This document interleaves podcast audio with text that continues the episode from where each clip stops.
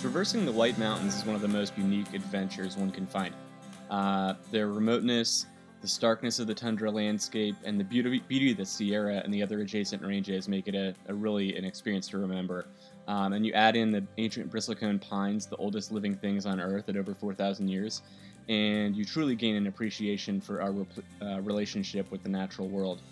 Uh, but you'll have to earn it. Um, these traverses are really rarely done, um, maybe only by several parties each summer, and teams often take up to five days. Um, and the trip is seldom done in other seasons. I'm only aware of two wintertime traverses, the first being done by um, some Eastern Sierra legends, including uh, Galen Rowell, on a National Geographic sponsored expedition in February 1974. Except those guys did it on skis. Hari would attempt the traverse on foot. I'm Ashley, and you are listening to the 51st episode of the Sharp End Podcast. Today, I talk with Hari Mix about his attempt to traverse the White Mountain Range that separates California from Nevada. These are the White Mountains.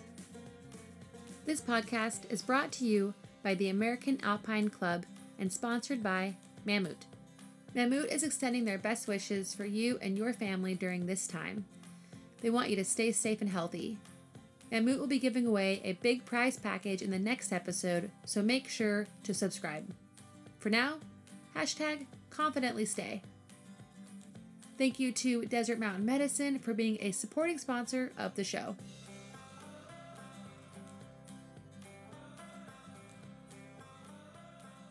Uh, my name is Hari Mix. Um, I'm a climber from Los Gatos, California, uh, originally from Virginia, but I've been in California since 2004, and kind of climbing in the Sierra um, has been my kind of bread and butter. Lots of um, uh, just backcountry trips, alpine trips, and all that. And then since 2010, I've been climbing in the greater ranges. Uh, I try to do at least one big trip a year um, in Himalayas or other high ranges of Asia or South America.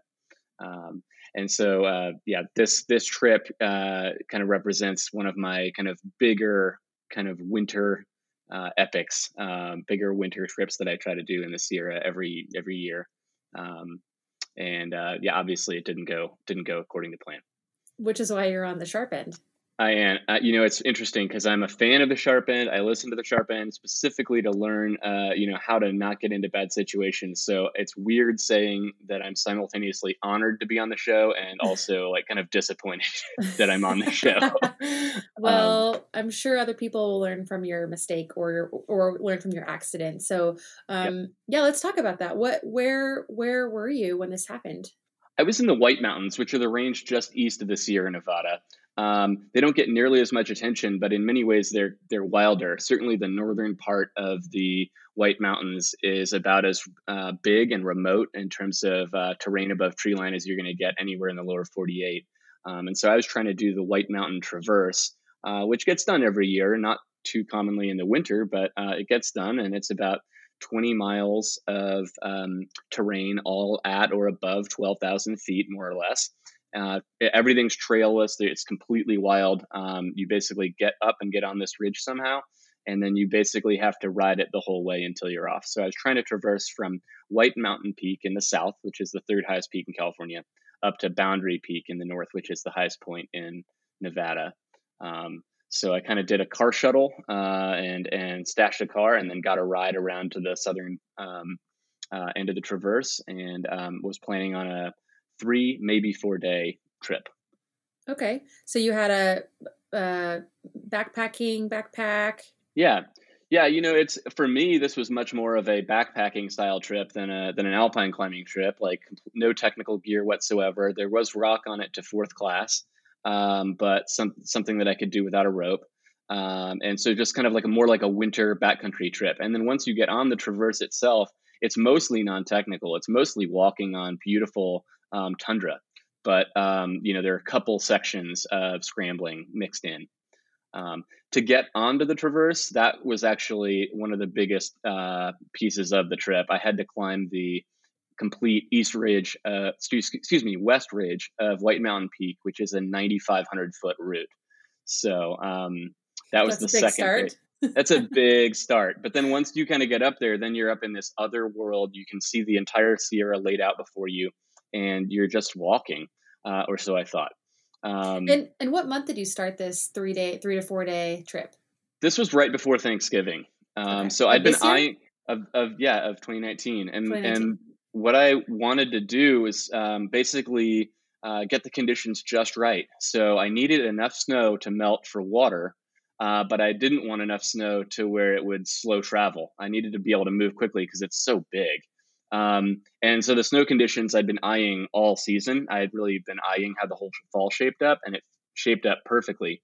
And then starting about three weeks before the trip, uh, I was eyeing the weather forecasts because I knew that the weather up there, I mean, it was really, it's a committing route. So everything has to be right when you're on the route. And um, the, the weather forecasts, I, I started checking five different forecasts, uh, you know, three weeks beforehand daily. Um, and really getting the lay of the land, getting some of the historical records in place, and then checking all the webcams as well. And that helped me get a sense of what the snow conditions were like. So um, there was actually just a perfectly small storm just beforehand that kind of dusted it just perfectly with the exact right amount of snow.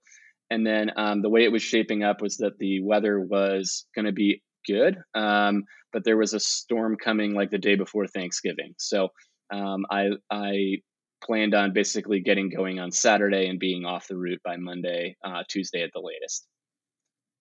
Yeah, it seems like a good plan with the, some buffer in there. Yeah, yeah. Um, you know, and everything did go according to plan. I I uh, was able to um, to basically hike into this like nice interim camp. It was very very beautiful, uh, and then get all the way up to the summit of White Mountain Peak and um, and actually make camp on the Traverse part way um, on Sunday night, and that's when things really uh, deteriorated. How come? What happened? Well, it just started getting more blustery. And at first I thought, oh man, here you go. Like you're alone and you're pitching a tent in the wind. Like, okay, just focus, you know, and uh, we'll get through it. And I did get through it. I chopped a nice tent platform. I guyed the tent out super well. Um, I had a nice dinner, went to bed. But, you know, through the night, I just started getting slapped in the face um, by, the, the side of my tent. Yeah, oh, by yeah. the tent wall, and you know, just feeling like, hey, man, this is actually like pretty uh, Himalayan here. Uh, like this is actually like not so good.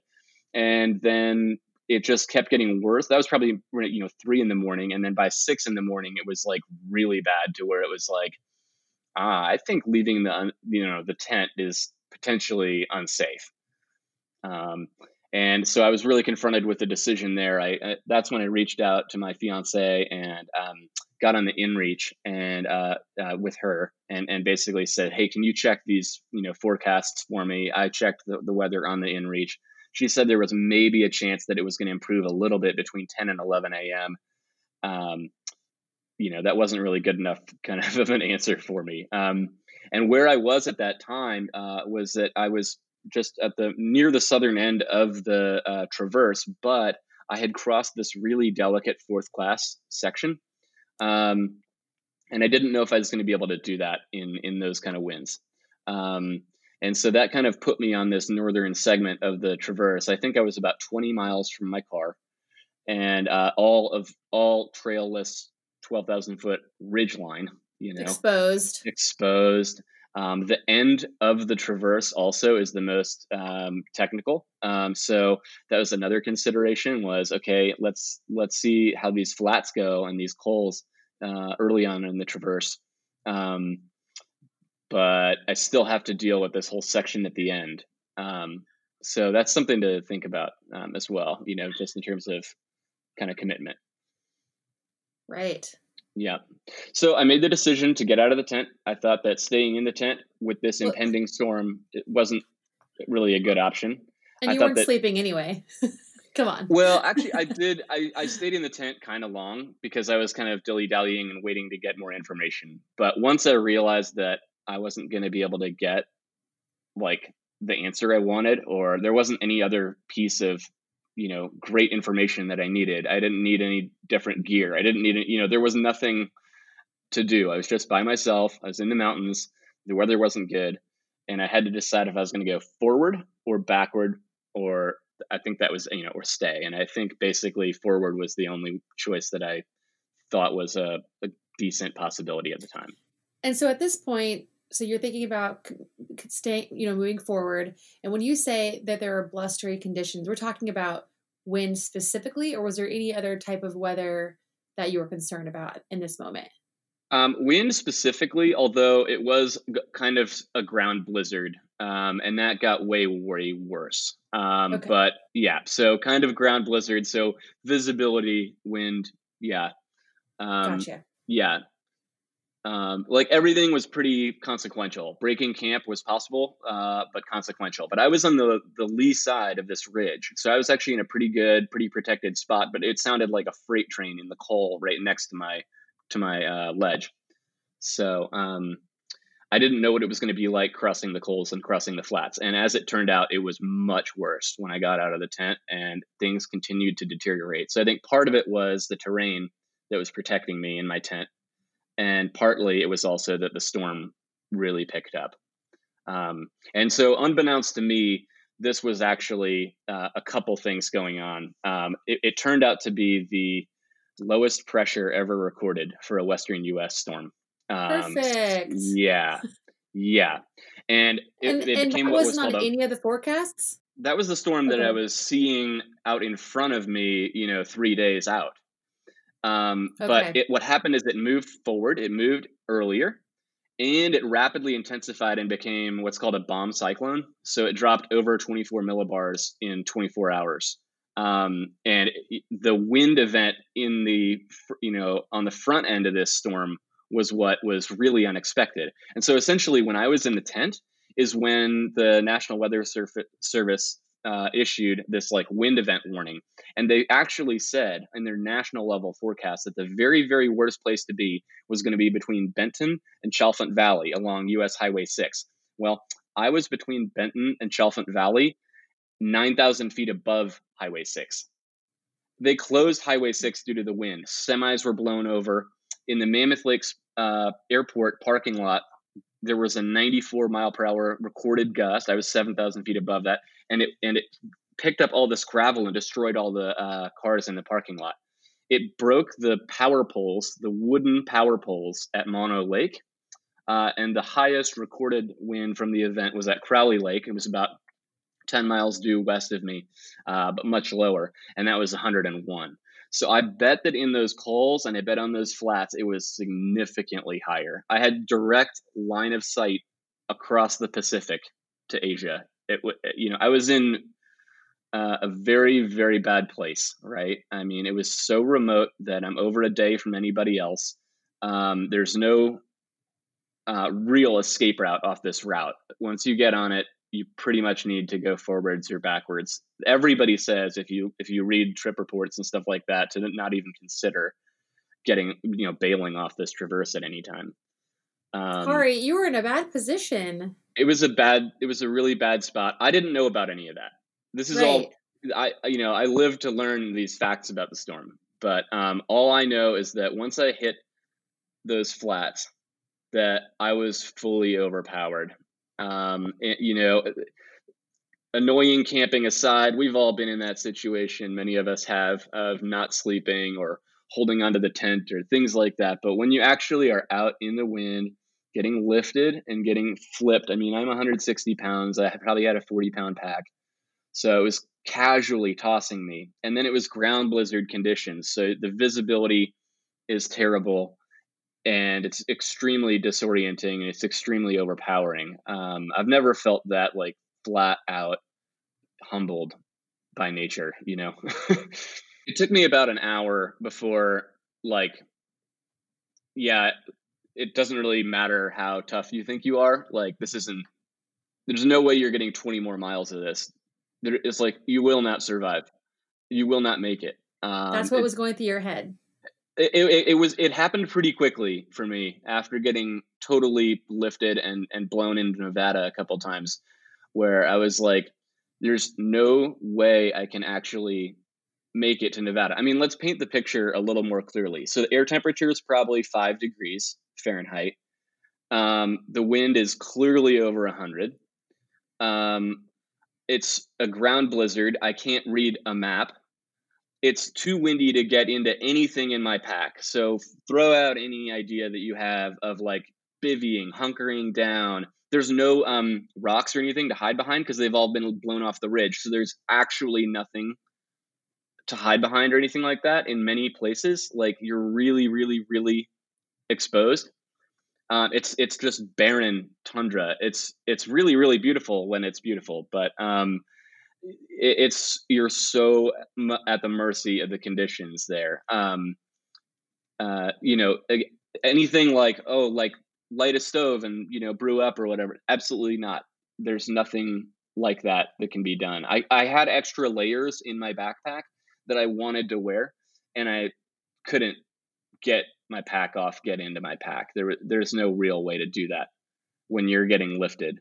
Yeah, and your pack would just get blown from your hands. Yeah, I mean it's pointless. Yeah, it, it's pretty humbling. Like it, it didn't. It, I was trying to force it for so long. I was like leaning at like a 45 degree angle going into it and all that, and I, I just it just didn't work. And then I did find a rock and I did hunker behind it. It barely covered anything. It was ground blizzard just nuking all around me.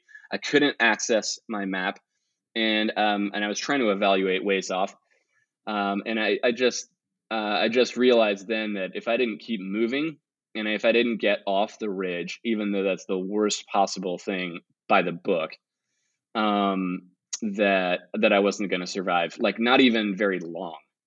Why does why does Mountain Project and Summit Posts and all those online resources say that you don't want to bail off the ridge until you finish? Well, there's there's like there's no trails, there's no infrastructure, there's really terrible rock, there's horrible bushwhacking. Um, it's terrible. So it's a fault block mountain range. So if you've been to the Eastern Sierra, you know that the Eastern Sierra is really steep. The Western White Mountains are very steep, and they make a very steep valley, the Owens Valley. So if you go down into the California side, you have to deal with the fact that you're going down the steep side of a 10,000 foot descent of unknown quality. I mean, truly unknown. Like I, I honestly don't know. I really highly doubt that anybody's ever been where I was on this self rescue. Like my the way that I bailed is probably unique. I, I so you did bail off the ridge. I did bail off the ridge. So I, I, basically had four choices: backward, which has that cliff section, that fourth class section that was too delicate. I was getting blown over on perfectly flat ground. There's no way you can pull a fourth class move when you're not able to hold, you're not able to stay on your feet on flat ground. Done. I can't go forward. It's too far. It has the same ridge problem, uh, and it has same, uh, you know, it has maybe third class rock heading. To, that's 18 miles in front of me. Good luck with that. Then I have to the right, I could see down in Nevada. Now, I actually did my PhD research down there. I'm a geologist, and like, so I did know that uh, valley. There's only one town. It's a very, very tiny town called Dyer, Nevada, and it was about 20 miles as the crow flies from me. And now I did have plenty of food and water, and um, you know, and, and, fuel, I should say, uh, and clothing, and maybe in retrospect, maybe that was the better move. Um, but there was no resources down there, no infrastructure. Um, there's I had no maps of that, uh, like some of the distant parts of that. I had the maps for the parts closer to me, um, and there's no search and rescue or anything like that. So there's basically no resources. California side had all my communications and resources and um, search and rescue and all of that, but it was steeper and it was, but it's also shorter um, because it's the steeper side. It's a shorter side, and um, it was very very hard to even look into California because of the wind. but um, but I chose California, and what I had to do to get off this ridge is that football sled push drill you know, like the one where they're pushing the weight forward in the squat. Yeah. Yeah. yeah. I, basically, I took my trekking poles and I would squat down and I would do maximum strength, lunge forward. And then when it gusted, I would drop and hit the, the deck and I would just uh, stay on my stomach until the gust passed. And then I would do that again and again and again and again. Um, and that's how I got just off the very top part of the ridge because um, I bailed from like twelve thousand six hundred, and I had to get to under six thousand feet. Um, it, it probably took me the first five hundred vertical feet before I could like continuously walk in the in those conditions. And I mean, it still wasn't pleasant, but I was making like state, steady movement. But at the top, that was actually impossible to stay on your feet. Yes. Yeah, yeah. So w- when the gusts came, I just purposefully dropped to the ground just so that I didn't lose any ground. And then when I was between gusts, I would immediately pop up and try to just do do the sled push. And I went back into the gym uh, afterwards, and I was pushing the sled about 325 pounds. It, felt pretty similar. It, it really, it really was a lot, a lot to contend with. I've never really dealt with anything like this, uh, and I have been on. I've been in. I've bailed off K2 in a storm. Like I, I've I've been in situations like I've been in the Tian Shan where I had to like dig the tent out every two hours because that's how you know bad the storm was. I mean, and these winds didn't compare. This was n- I've never experienced anything like this. Did you did you ever feel defeated? Where because you know at this point you're you're only 500 feet off of off of the ridge. Yeah, and you still have you know six six thousand more feet to descend before you're at yeah. the valley floor. So, yeah. You, like, what were you feeling? Did you feel defeated, or what was going through your head? In the actual wind, I did feel defeated later, but in the actual wind event, I felt no emotion. I was past emotions and I was past choices. It was it was really like um it was a it was a split second decision uh, at the end of a long period of deliberation, but it got to right. a point where I I didn't feel like I could do anything other than what I was doing. Okay, yeah. so it's just determination.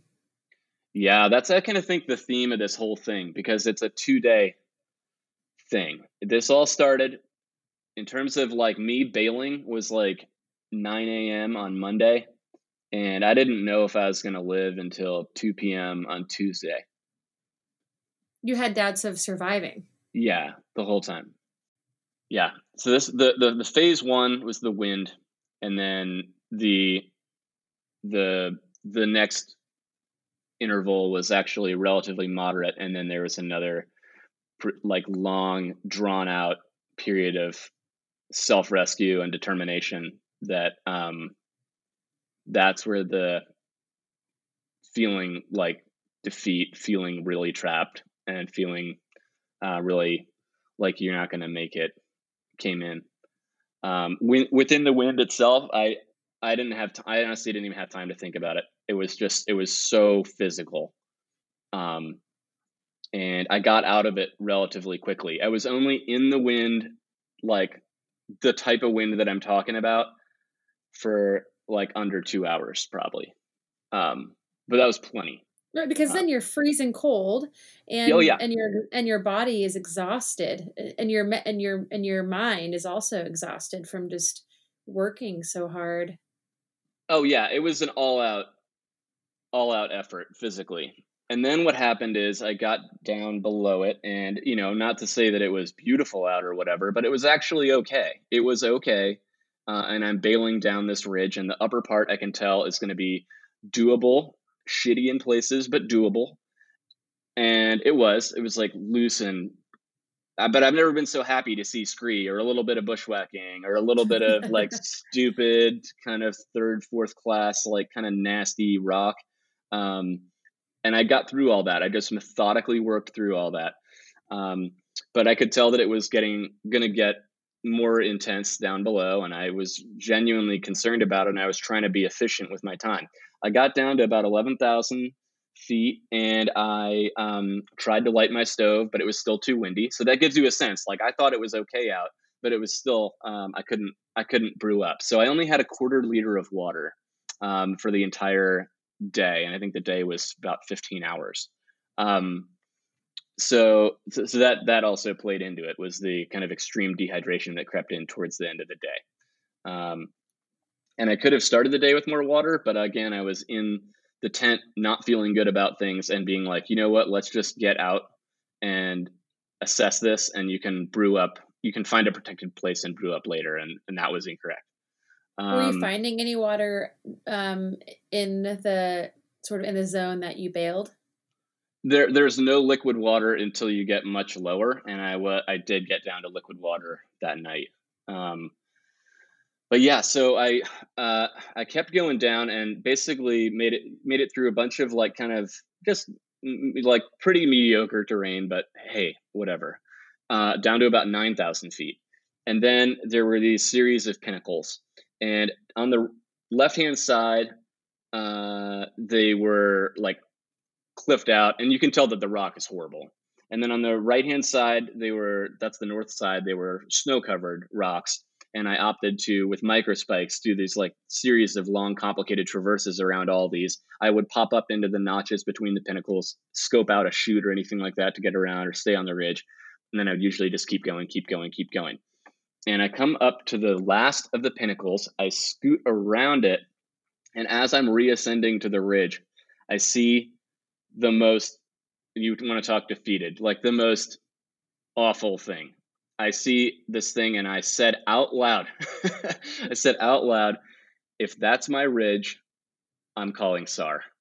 And it was my ridge. Uh, and I did call SAR. It was about, it, it was several hundred feet of like five eight rock, horrible quality, and absolutely atrocious um, options on either side. Like definitely death options. I'm at this point I'm 3,000 feet above these canyons, so you know half the Grand Canyon of terrible terrain, and um, I'm really, really, really cliffed out. And it was mid to late afternoon. I knew that the sun was going to go down in an hour, hour and a half, and I um, obviously looked. I climbed a, a spire and got a, a good sense of where I was but then I I, re- I, realized, hey, I need to I need to reach out. Um, so I called um, the guy who dropped me off um, with the car shuttle, um, and I called him just to let him know, hey, I'm not gonna make it to like, uh, you know, where I said we were gonna make it to, because um, I had actually reached out to him before and told him, that, I just let him know that I was bailing.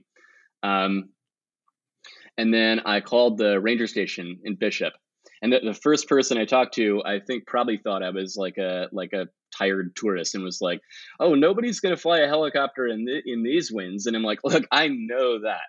I know that no one's coming for me. Um, I'm calling because I need help, like route finding. I need extra like eyes on this problem, and I need to like get the line of communication open because they probably will need a rescue." Um, I knew like how precisely how screwed I was. I was really, I was under a, a mile and a half from flat ground as the crow flies. I was so close. And really it was just that last pinnacle to where I could I could literally see the sagebrush slope leading right down and I knew I could just walk out to the road. Um, but I had no way of getting over there. I, I, I needed to figure out the next, you know, 600 meters of the traverse and it would be done. Um, that, that was crushing. Um, that yeah. kind of a defeat. Yeah. Um, I got transferred to Inyo County Search and Rescue, um, and um, I turns out I wasn't in Inyo County, but I, that's where they transferred me. And uh, he was like, "Well, you're gonna have to go with Mono County, but hang on, I'll actually help you." So he plotted uh, a thing, and he was like dead set on um, this guy Victor Lawson, uh, a great guy for Inyosar. Um, uh, he was just dead set on it, like, dude, he gave me a pep talk. Look, you're in bail mode. Um, like you're just going to have to figure out how some of these drainages work. The one that's like 200 feet um, uh, away from you looks like it goes on Google Earth, and I could see it with my eyes. I'm like, man, it's really, really doesn't look like it's going to go. Um, but hey, this is the plan. I'll, I'll, I'll do your plan. So, and then, uh, and then I got transferred to Mono County Search and Rescue, and we basically thumbs up the plan from from Inyo and what I what we kind of left off with was that I would um, I would uh, try to descend this route, and that if it didn't work, well, regardless of whether or not it worked, they would start up a team up the canyon to the south of me. Um, they would start up at dawn.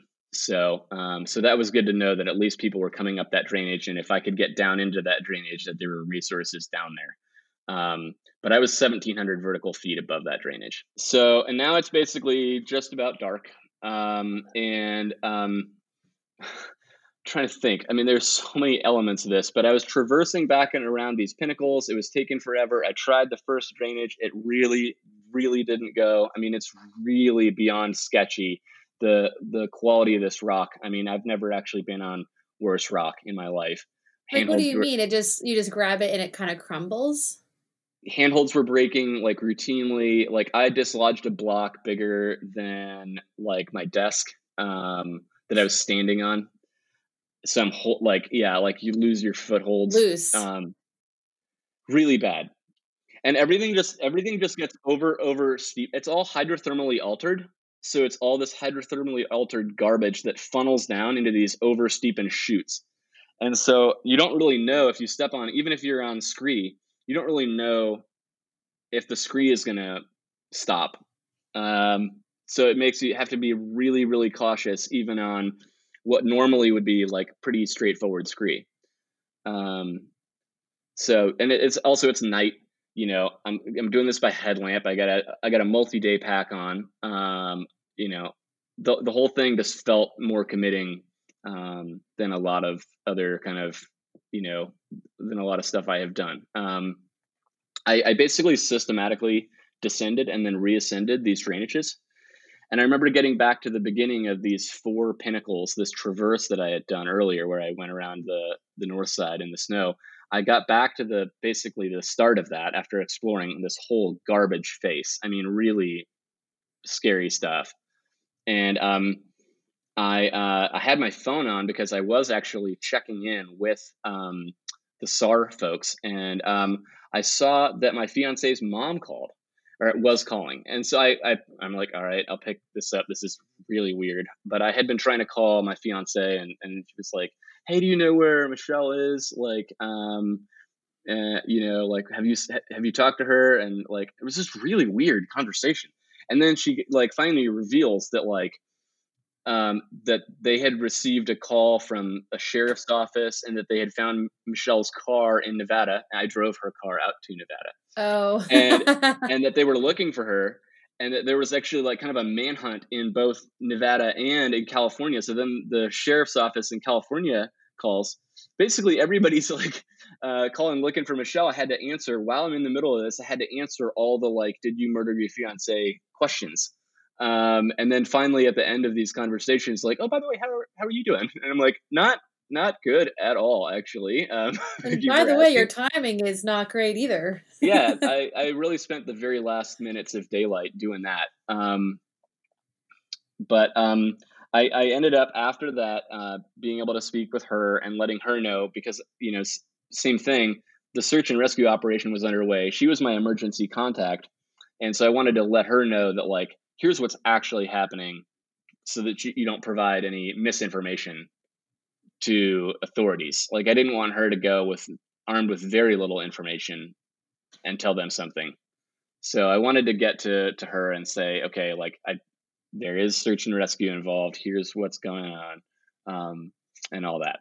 And I also wanted to put a good face on it, but it, you know, it's hard to when you're like you're on this ridge and you know, it just doesn't seem like anything's working. At that point, I'd tried like basically about like five options, and I would try them to the absolute maximum of my ability before I would reascend, traverse, and then descend down the next one, and the next one, and the next one. And um, so that that goes to the kind of determination piece. There were a number of times when I kind of did this systematic exploration of different chutes and drainages. Um, but I finally found the one that I thought would go. Um, and that took me almost the entire way down. Um, and it was fine. It was annoying, but it was fine.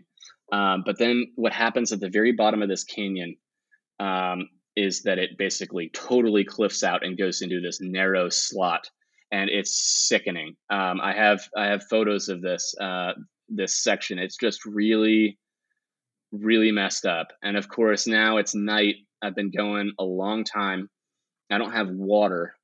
Um, I, you know, I'm really, I have blurry vision due to the dehydration, and I feel like I'm just not sure what I should. Should I reascend all the way back up to where I was, uh, or should I basically uh, try to keep going?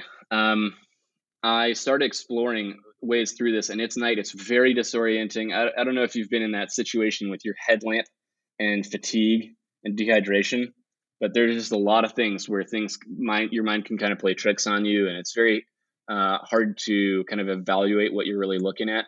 One of the yeah. most crushing blows of the entire thing, probably the most crushing blow psychologically, the entire ordeal was I found some snow and um, I continued to explore some drainages. But I'm like, you know what? I don't even care. Like, I can get back to this snow. I can spend the night out, no problem. Like, um, like, like just know that you're good here. You can wait until daytime. Maybe it's better not to uh, be climbing some of this stuff because I was doing multiple sections of five seven. Um, uh, you know, in, in this in this condition, it was really hard for me. I'm not that great of a rock climber, so I was really climbing close to my limit. Um, and and you know I was really doing it on on terrible rock.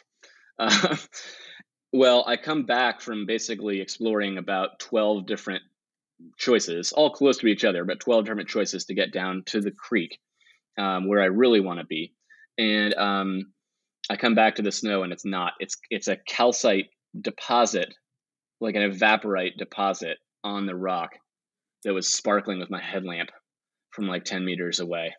So it wasn't and water? It wasn't water. I was so defeated. I was just really beat. I mean, and and by the way, you can hear the rushing water below you this whole time. I mean, I'm really I'm like a hundred feet from it. Well, I made this hail mary attempt. I'm like, okay, I'm going to go down this one more spot, and if not, I'm going to actually reascend the whole way back up to where there's snow. I think it's more important that I drink tonight than this will take me not that long in the morning and I can see. Uh, so I go down this dry waterfall where the quote unquote snow was. And it's about 170 feet. I actually laid it out on Google Earth from the creek. And it's surpri- it, it's really, really smooth, but it's also surprisingly sticky due to this deposit. It was like really weird, but it felt I felt really confident on it. It was like, okay, holy crap, this could work and I get so close to the bottom, can't do it, but I traverse out and then I do this like really this sickening like down climb. uh this dihedral thing. Yeah. I, I mean really don't want to repeat what I did. Um uh, you know, if there were like three or four different pitches of of things on this uh, whole rock ordeal that night that I did that were that were just um, way past my normal risk tolerance, way past. Um, but I made it down. I just started just chugging water till brain freeze, and then waiting, and then chugging water until my brain freeze, and then chugging. Um, and um, then I found a place to bivy. I tried to make as good of a tent platform as I could, but all the rocks are sharp. Make the tent immediately, like, and there's a rock probably two and a half feet in the in, the tent. So I've like immediately ripped my tent, immediately popped my sleeping pad. So I'm just like laying on my my backpack and my clothes for insulation uh, from the ground. And um, the scariest moment, I actually had a good good dinner, and I had a whole bunch of like good water. So I was just chugging water um, that whole evening, um, and I got to bed about 11 p.m. And then I, uh, the scariest moment of the whole thing happened at 1 a.m and I'm actually asleep in my tent, and um, I just hear the loudest boom, and all this these other booms, and it's really close. A huge rockfall event had come down the very face that I descended, this 1700 foot face, launched off the lip of the slot that I'm in right down the waterfall pitch that I downclimbed, and I'm camped about 50 feet away from it. And basically, all these exploding boulders and the kind of shrapnel is coming like around my tent. This mountain range does not want you to be on it. I've never been. Yeah, same. Th- this this whole trip has all the superlatives of like basically every mountain trip I've ever done. Because I mean, I've never been, you know, in or around a rockfall event like that. This was a big rockfall event it was as loud as a very nearby lightning strike. It was very, very loud. it was so scary. Um, and, um, you know, at that point, I was just like, you know what? I'm just on the ride. Like, this thing is completely in charge. Like, I have, like, my decisions may or may not matter. Like this is completely up to the mountain at this point. I really felt like that way. Just like, you know what, I'm just going to submit to this thing. This thing is like clearly way bigger than me. So, um, yeah, uh, I I was that that said, despite that incident, I was really optimistic. I knew people were coming up the canyon to meet me. I knew I was under two miles up that canyon. I knew that um, I was well fed. I had, I was well hydrated, um, and I just knew that it, you know that I'm just gonna hey I'm just gonna wake up and it's gonna work out. But this whole time, you know, the whole reason I've been keeping moving is because that storm is coming, and now it's sounding like the storm is coming um, basically nightfall. So I need to get out, you know, by by nightfall. Um, and, and that was really this thing. It's not only is it a time, you know, a, a pass fail, you know, kind of life or death test, some of this uh, stuff, you know, this free soloing and all that, but it's a time test um, because nothing has really changed weather wise. Just because I'm out of the wind doesn't really matter because they were calling for five feet of snow to drop on me, um, you know, starting that nightfall.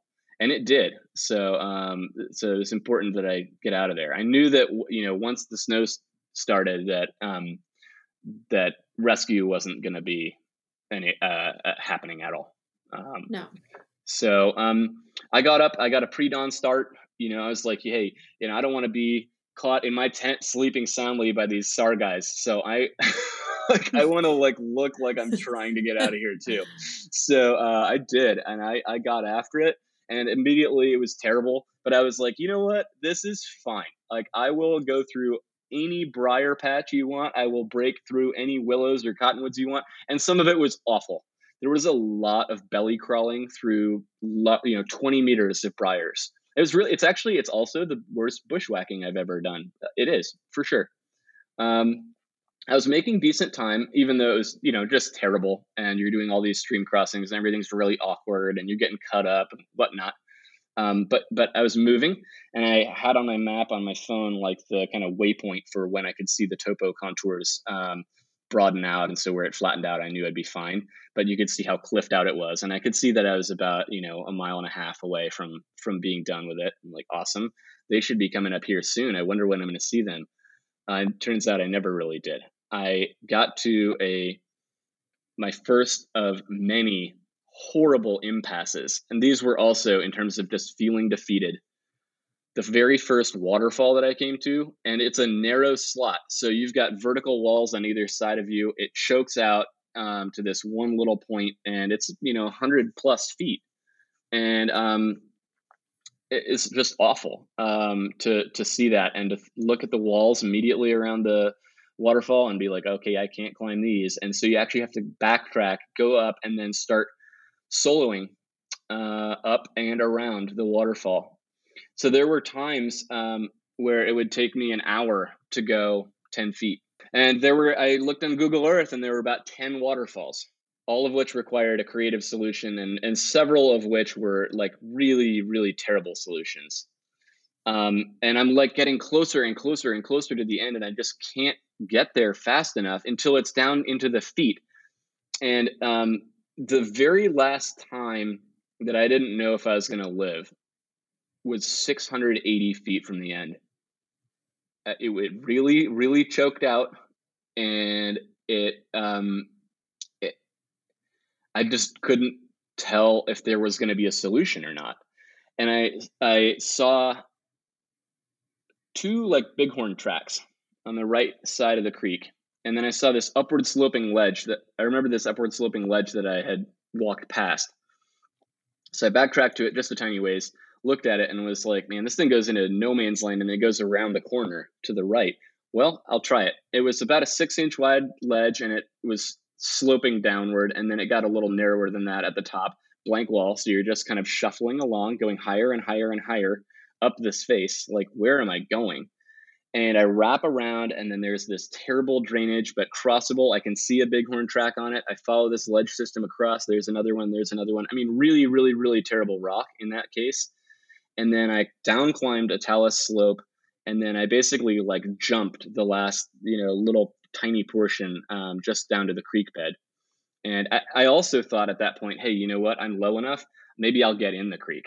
But I didn't want to risk hypothermia earlier on. But by the very end of the day, if that ledge hadn't gone, I would have gotten in the creek. And um, just, you know, hey, if there's not a waterfall below me, I'll try it. Um, see if I can just do it, force, you know, force it. Well, I, I, it worked. Um, and I start walking out through all these like thigh deep leaves and some more bushwhacking.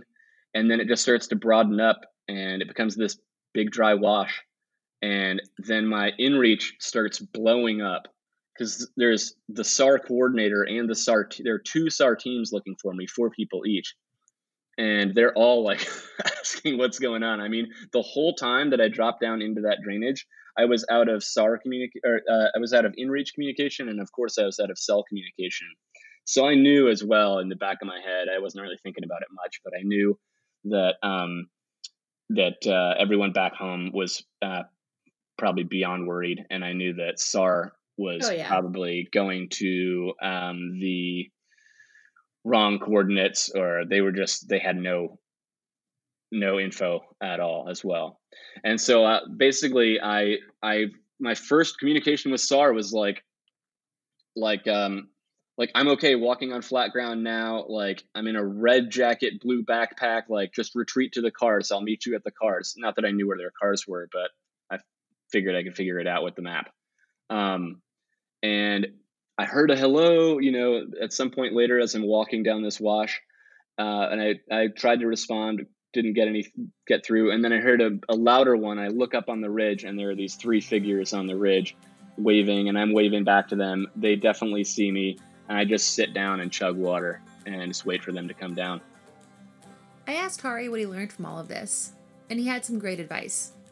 First, even though he did look at five different weather forecasts prior to his attempt at the White Mountains, he says to do more research. Specifically, get more detailed local knowledge of the microclimates. He learned later that the winds he experienced were common knowledge with the many locals, but no weather reports said anything about it. Second, the shoulder seasons are a little more risky than the summer months, and he was rolling the dice on a very committing route. So he says put some more thought into your route choice decisions, and maybe save the big ones for the perfect season. And three, really know your evac routes. Hari wonders if he could have bailed into the Nevada side instead of off into the California side. What lessons did you learn from Hari's story? send me an email at sharpend at americanalpineclub.org and let me know. Thank you so much for listening and supporting this podcast. If you like what you hear, please leave me a review on iTunes, tell a friend, or share this on your social media. Thank you to Mammut for being the headlining sponsor, and thank you to my good friends at Desert Mountain Medicine. Due to the uncertain nature of the coronavirus pandemic, Desert Mountain Medicine has canceled and or postponed courses in order to decrease the virus transmission. The DMM admin team has been working long hours to update their policies, protocols, and course curricula because at DMM, they feel strongly that innovative hands on learning is essential and they are optimistic that they will be able to provide this in the near future. With all this going on, DMM staff believe that wilderness medicine training is more important than ever before so check back on their website for updates on future courses. And remember, play hard and be smart.